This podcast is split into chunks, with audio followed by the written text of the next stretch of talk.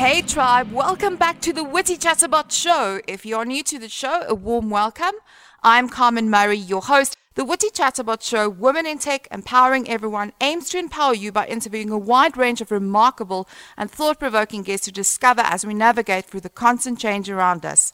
We will explore topics on business, technology, innovation, and give you bite sized insights that can help you propel forward and embrace the entrepreneurial culture. Today, we have a hilariously funny guy in the studio. I'm so excited. John Vlismas, welcome, John. Hi, thanks for having me here. I'm super excited. And thanks, Carmen. you are just so awesome, incredible, and very much thought provoking. And um, I- I don't think you need any introduction. Um, so I just need to do my traditional thing and hook you up with the audience. So for over 20 years, you have deftly walked the line between underground, alternative, and mainstream comedy, and you are well known for being very outspoken and observational humor. So um, I think you have a real gift to be unapologetic, understanding comments on political, social, and economic affairs. So thank you very much for for taking the time to to be here. Such a pleasure. Thanks for having me. Okay, so today we're going to talk about brain dump on working a room. Right. I think we need to learn some tricks of the trade from an expert. So, if I had to strip you from your title as a comedian, who are you? What's your story? Um, I think I'm just a curious human being from an illegally privileged background. Um, you know, um, I have a lot of advantages because of my history and my context as a white South African, and I'd like to try and use that to through making people laugh, make them think as well. You know, ultimately, I think curiosity is an advantage. Is uh, are the two things that kind of maybe give me a bit of a head start. 100%. So, when was your first aha moment when you knew that this is what I'm supposed to do? Um, I think as a kid, I found that humor broke down barriers. But the high school I went to was very much WASP inspired and, and driven. And so a lot of the values were around sport and meaningless structure that I didn't really relate to. So I found that humor was a good escape. Um, but as I get older, I think humor is my way of expressing curiosity.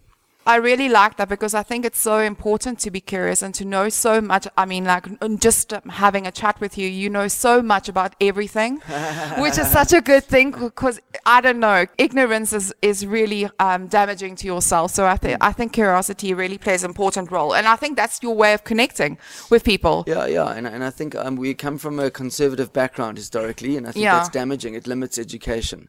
I think 100%. um, prejudice is a is a, is a limiter, um, and it's taught to children from a young age. They use prejudice as their primary source of understanding. And you know what makes things different, what makes people different, and and I'm against that. I, I- I think it's rubbish. I think a lot of the main sort of authorities we grow up with, whether it's government, school, church, all wrong, all based on fear. And um, and I think you've got to.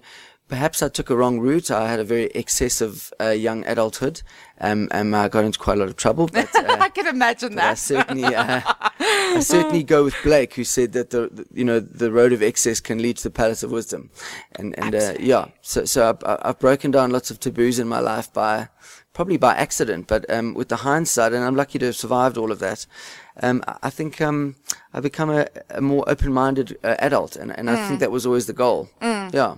And you know, I remember the first time I saw you many years ago. Hmm. Um, it was in Killarney Mall. I saw you for the first time. It was probably like six, seven years, and I was like, "Oh my god, he looks so scary." it was the first time I saw you. Yeah. And when I started like watching your your movement and what you're up to, I was like, "This is a very smart guy." like, and this is what I love about you is is, is that you you know um you speak your truth. Which I think is very important, Yeah. and you know you have a story to tell, and I think some uh, everything initiates from some sort of rebellious side within you. Yeah, yeah. I mean, I, I think um, you know when you you don't articulate things always very well when you're young, and you because you you don't have the language of the world yet. But a- a- and also, um, if you're against the sort of mainstream, generally you get written off. And the mainstream is generally stupid. This is why wrestling is popular. Yes. Um, um, um, uh, because you have earrings and strange hair, suddenly you you this kind of you're this loser. Yeah. Um, um, and um, it's interesting. A lot of the people I grew up with at school,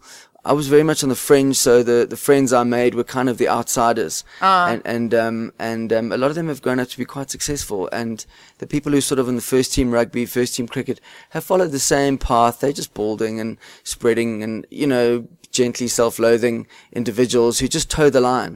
And and um, I find that so um, sad because they were encouraged to be worshipped as sort of a prefect or a rugby captain. And ultimately that's meaningless.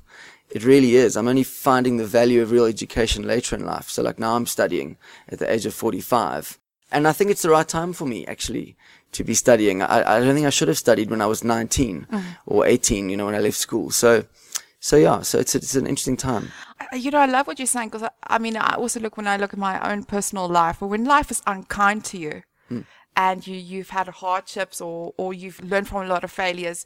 Outlook on life is not a sense of entitlement. It's like I got to mm. work for what I want. Yeah. And I think that that's the most important thing in, to success is that you know you have to accept you you in your mind. No is always going to be the answer. Nobody's going to you know arrive on a white horse and mm. save you. That kind of vibe, and I I believe in that. So I, I oh I love it. Okay, so your antenna is always up. Mm-hmm. What are you tuned in at the moment?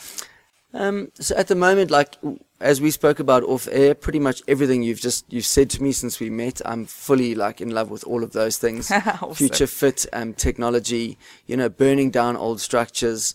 Um, you know, we spoke briefly about linear television as a sort of one of the more current dinosaurs right now. I mean, I've grown up in the comedy industry, meeting with those people as a sort of a monolithic power um, and and now watching them get sh- like shaken to their foundations, it's just more current to me than let's say talking about the usual examples of Uber or Kodak or you know these things get spoken about so much, it's boring.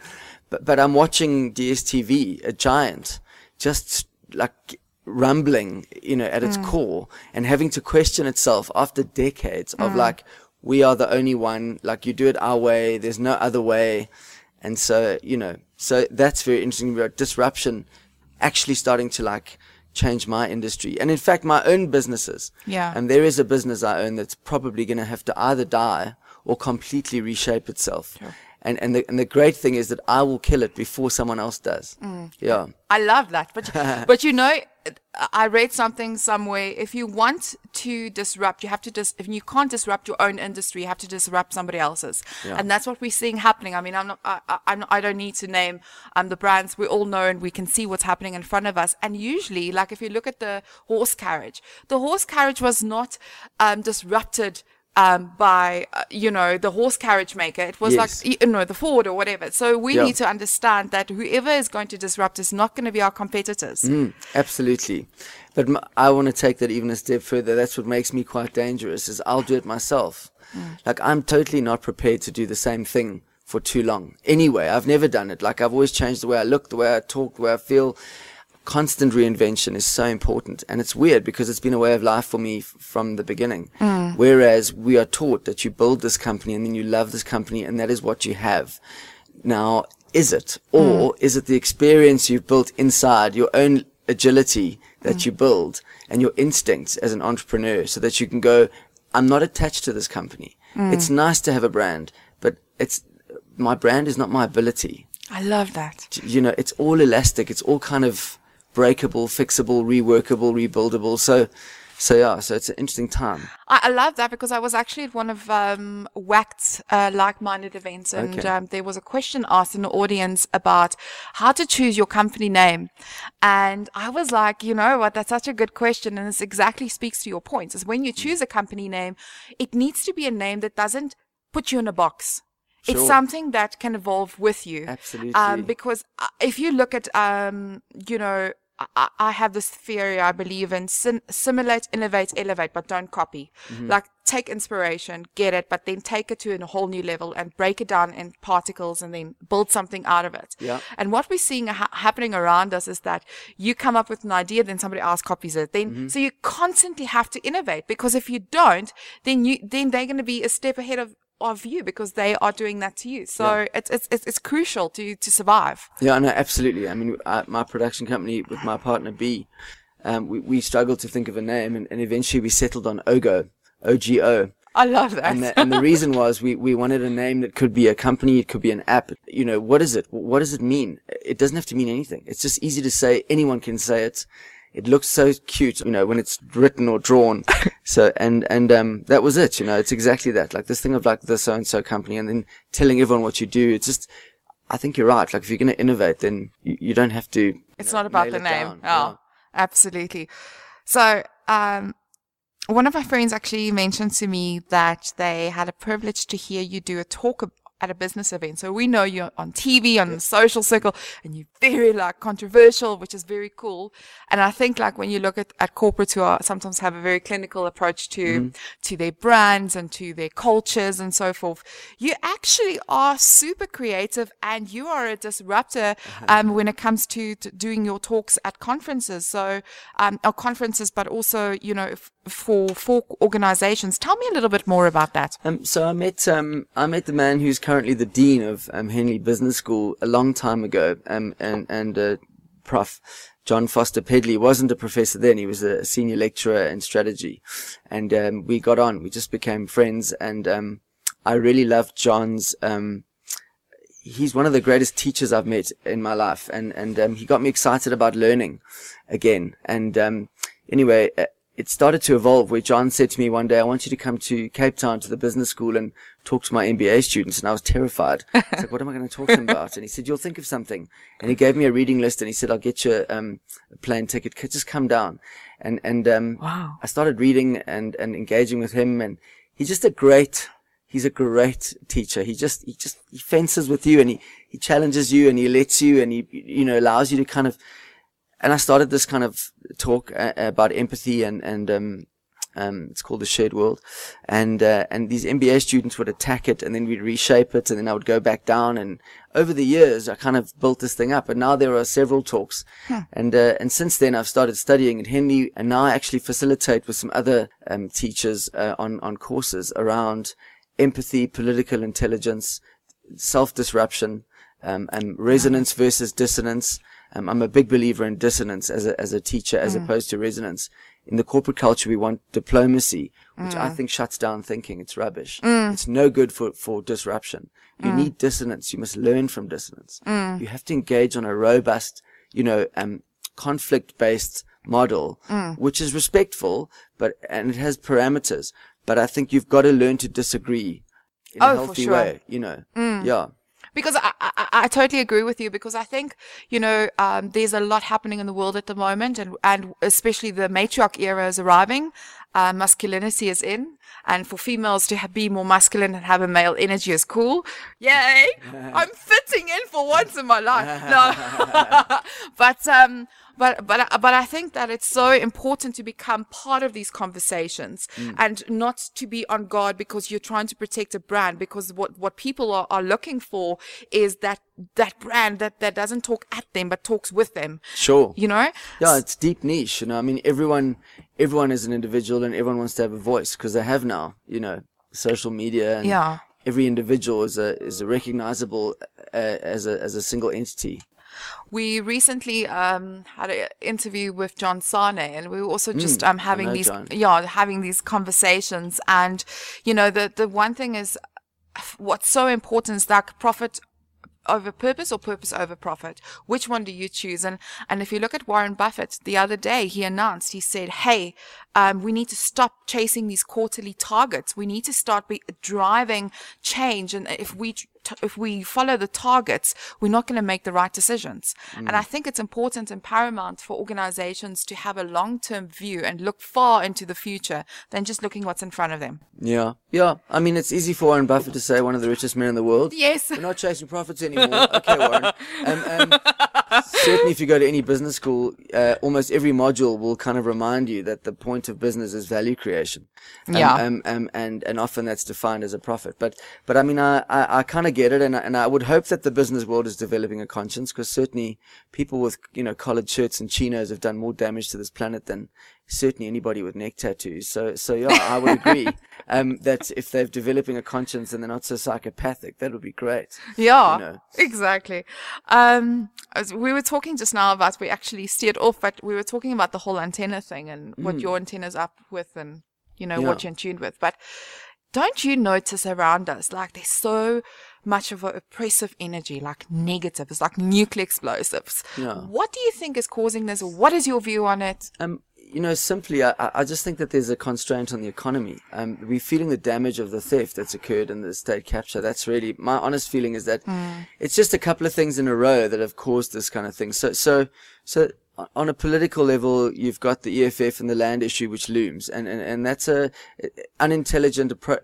The people who approach it unintelligently are panicking, um, and so that's the one level is that white people are nervous they have to be they're going to lose something that they've gained. Well, it's an illegal privilege, as I mentioned earlier, so so that has to change, um, um, and that will change regardless of what everyone thinks, um, and that's just because we're animals and we are taught to survive, mm. so we have to acquire because acquisition is security, but, but and, and so that's causing some negativity.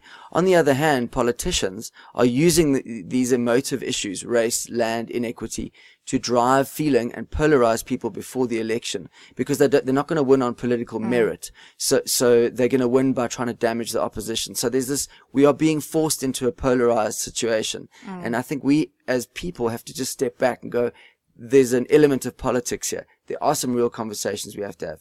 But, mm. but, but we're being, we're being engineered into whether it's Bell Pottinger or the DA and the EFF. It doesn't matter. We're being played with and we're either going to be the toys or we're going to step back and go, let's just all man up here and woman up and let's just sort of sort this out. Mm. So there's that. So there's a bit of economic constraint because we've seen things like the VAT increase and we've seen things like fuel hikes and we've seen, you know, the rand value a little bit unstable. And so, so they're, they're a combination of things. And, and what I find when you're feeling that negativity is try and break it into its constituent parts and then mm. deal with each of them.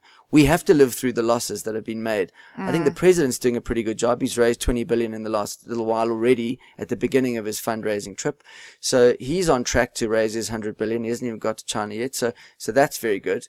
Um, I think we're just living through the consequences of our actions, and our actions were not to get rid of Jacob Zuma earlier.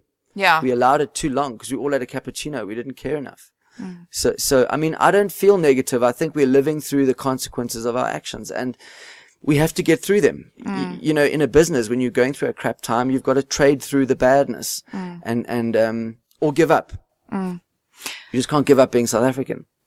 Totally, totally proudly. So they say we, we're now in the stage of African renewal where we as Africans are so proud of being Africa. We've seen ABSA made, made a Africanacity change, but also an interesting point. You, you're talking about, um, you know, politics and we should have made the decision sooner with, um, you know, voting Zuma out, etc.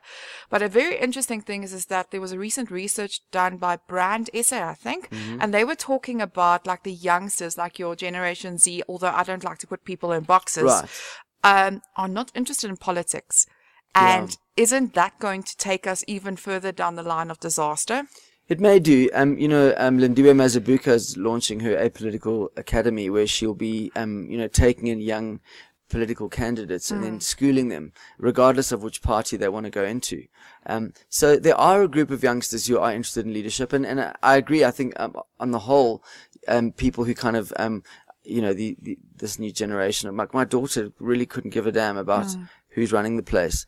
But I think that's an, a consequence of age. I think as you get older, you're more interested as you get into a kind of, you know, um, your, um, um, I'm trying to think of the, of the phase. But anyhow, where you become concerned with legacy, generative phase, I think it's called in Erikson's cycles, um, you concern yourself more with what we're leaving behind. Mm. So like my thing now at the age of 45 is what work have we left undone sure. that we now hand to our children? One of them is race, one is land.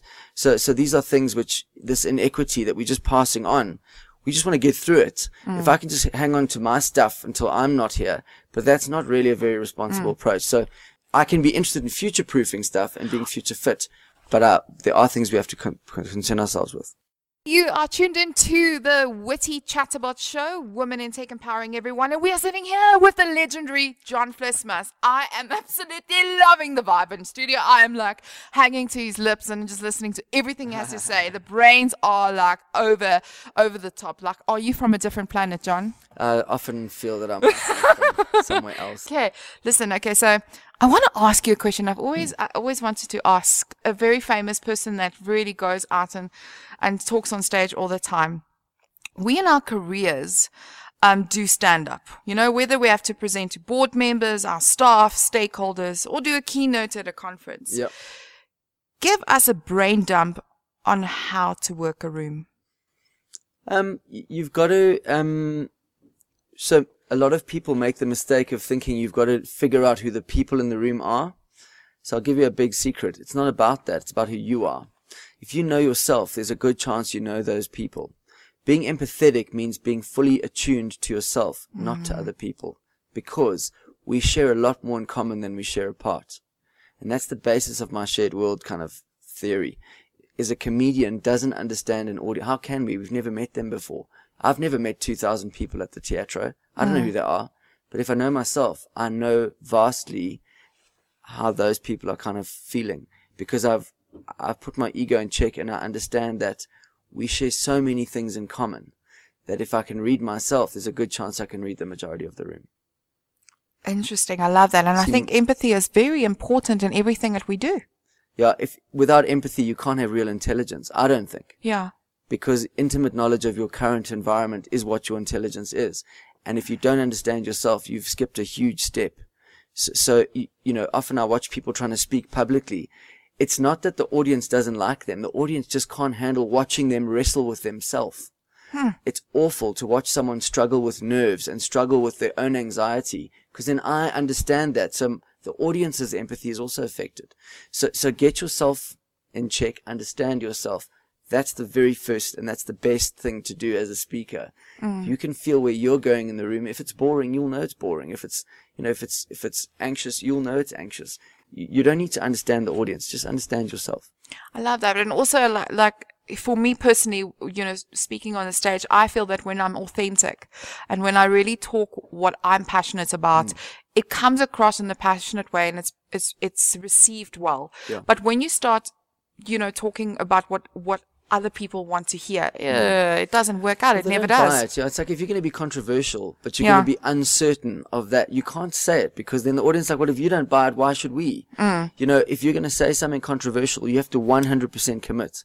And, and, and often, um, where that goes wrong is if someone doesn't believe what they're saying. In other words, they're just being controversial for the sake of being controversial. Then you shouldn't do it. Mm. If you're being controversial because what you genuinely believe is controversial, then you should say it. Because Mm. yeah. you, you believe it and it's got to be said. Love that. How do you feel creativity and inspire innovation? What do you do? And what, what is the secret in how somebody else can apply this in their own careers?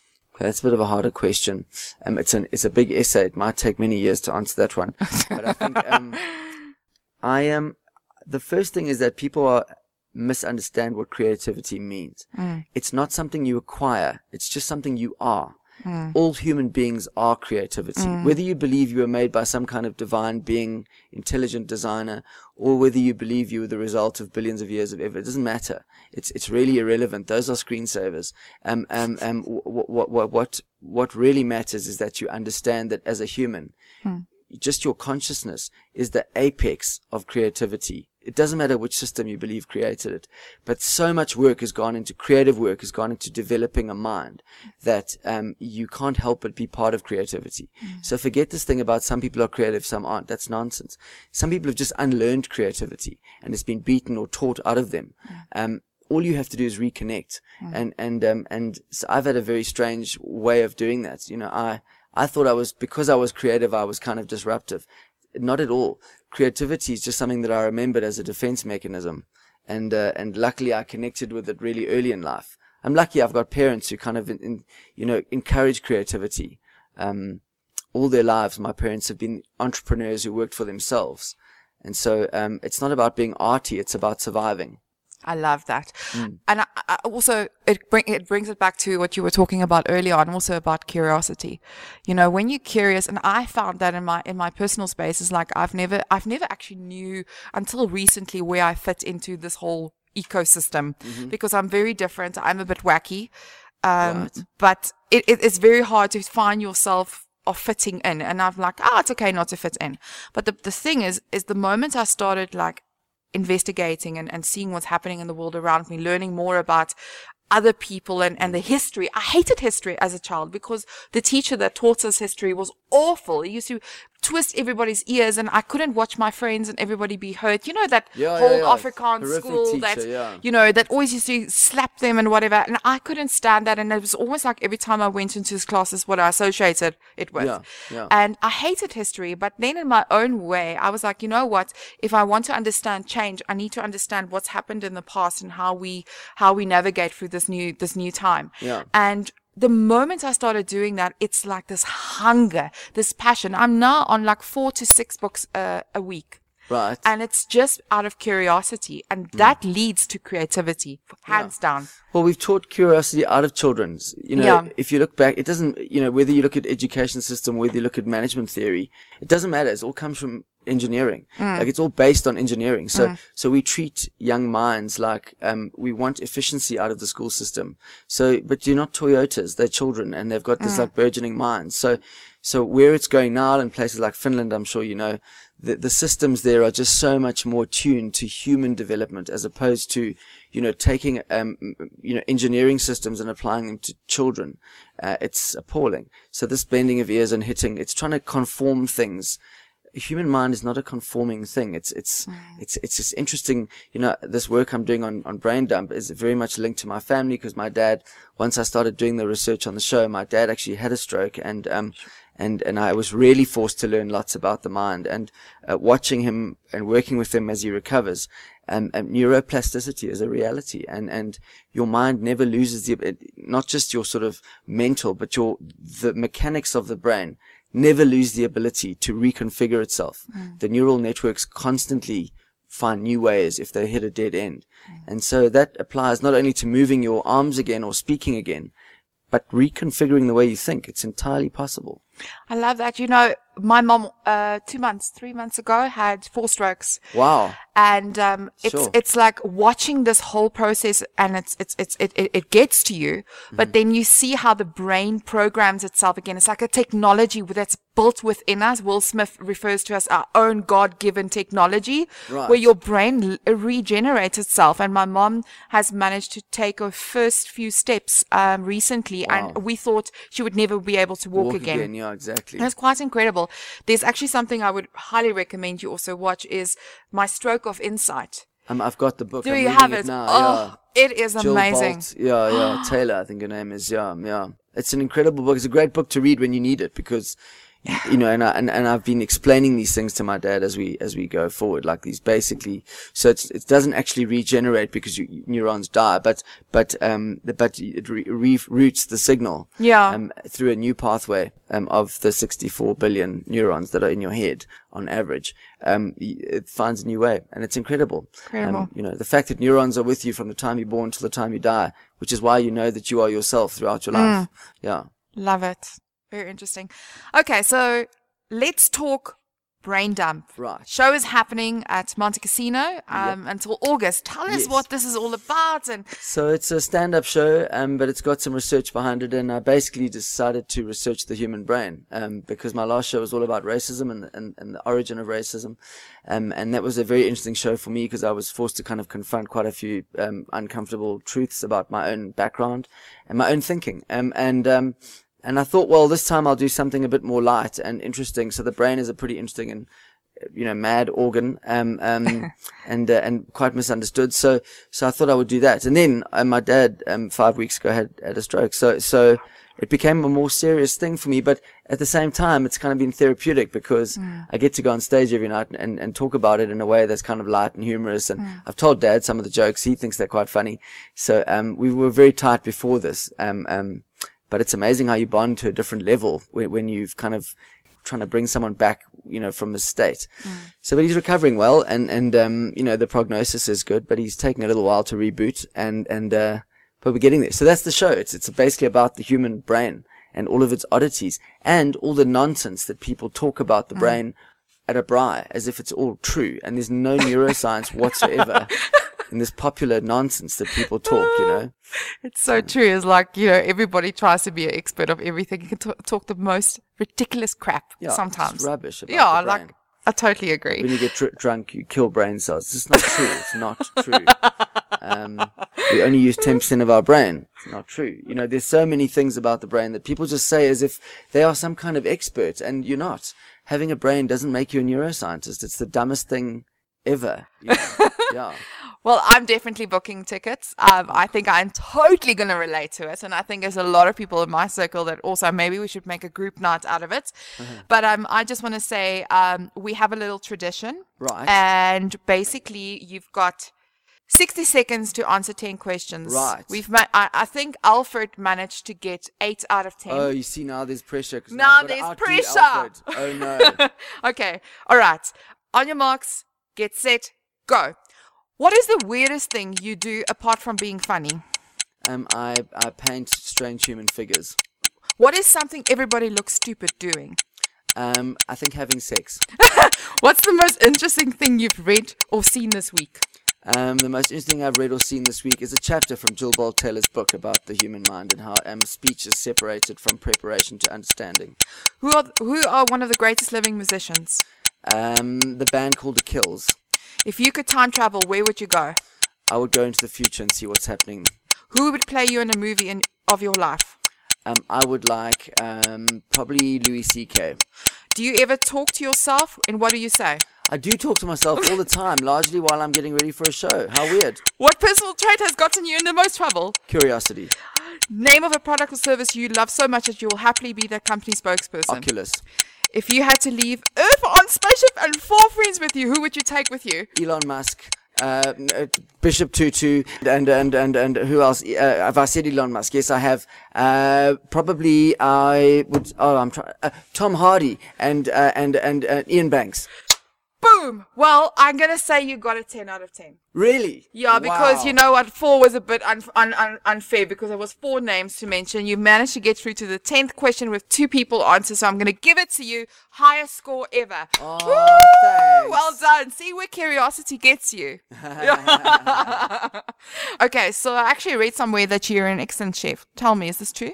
Well, you see, um, one of the things my parents did there uh, in their lives was they had restaurants. I grew up in kitchens, and, and my dad is a chef, um, and um, uh, that was his kind of life uh, thing, apart from running businesses. But so I love cooking, and and um, but I don't do it uh, like very. I just have a couple of friends who are very big foodie people, and we, I cook for them. And then I like love going to Durban and making my dad's food because you know, um, um, while he gets better, I know what he likes, and. So yeah, I do love cooking. I really do. It's become a bit of a cult though with TV. Yeah. Um, people now, everyone's a foodie, and I, I don't, I don't consider myself. I just grew up knowing great food, and it's not fancy, by the way. Great food is not fancy. It's simple. It's simple and it's brilliant, and it's about great ingredients, and it's about careful combination and good preparation. Um, um, it has nothing to do with expensive ingredients at all. Totally agree. Well, listen, I would never be considered as a food porn person because Right. I can like tell you. food porn. Yeah. I lost 30 kilos, so from Wow, losing really? that, yeah, from losing that, Wow, like I'm trying. I don't want to, and I'm also not a good cook. I burn food because I'm always busy with other stuff. Because you're doing a million things at once. I but That's okay. Like you can, I, I, I th- we definitely from a similar planet. There's no doubt. Awesome, John. Thank you so much for being here and dumping your brain on us. Thank I loved it. Um, you're a very interesting person. I'd like to have you back. I would love Um, to come back. This is a, this is a, all of these things we spoke about. These are so up my alley, man. Oh no, Really? we are going to have fun. I'm telling you now. We're continuing the conversation off air. You can also find all of the shows, including this one, on iTunes, um, Google Play, Stitcher, Castbox, by searching for Booyah by Carmen Murray. Now, don't forget to tune in next week. We've got some very exciting news to announce. Um, we're coming to an end, but some great new things are happening, and I would like to share it with you guys. Arrivederci. Ciao!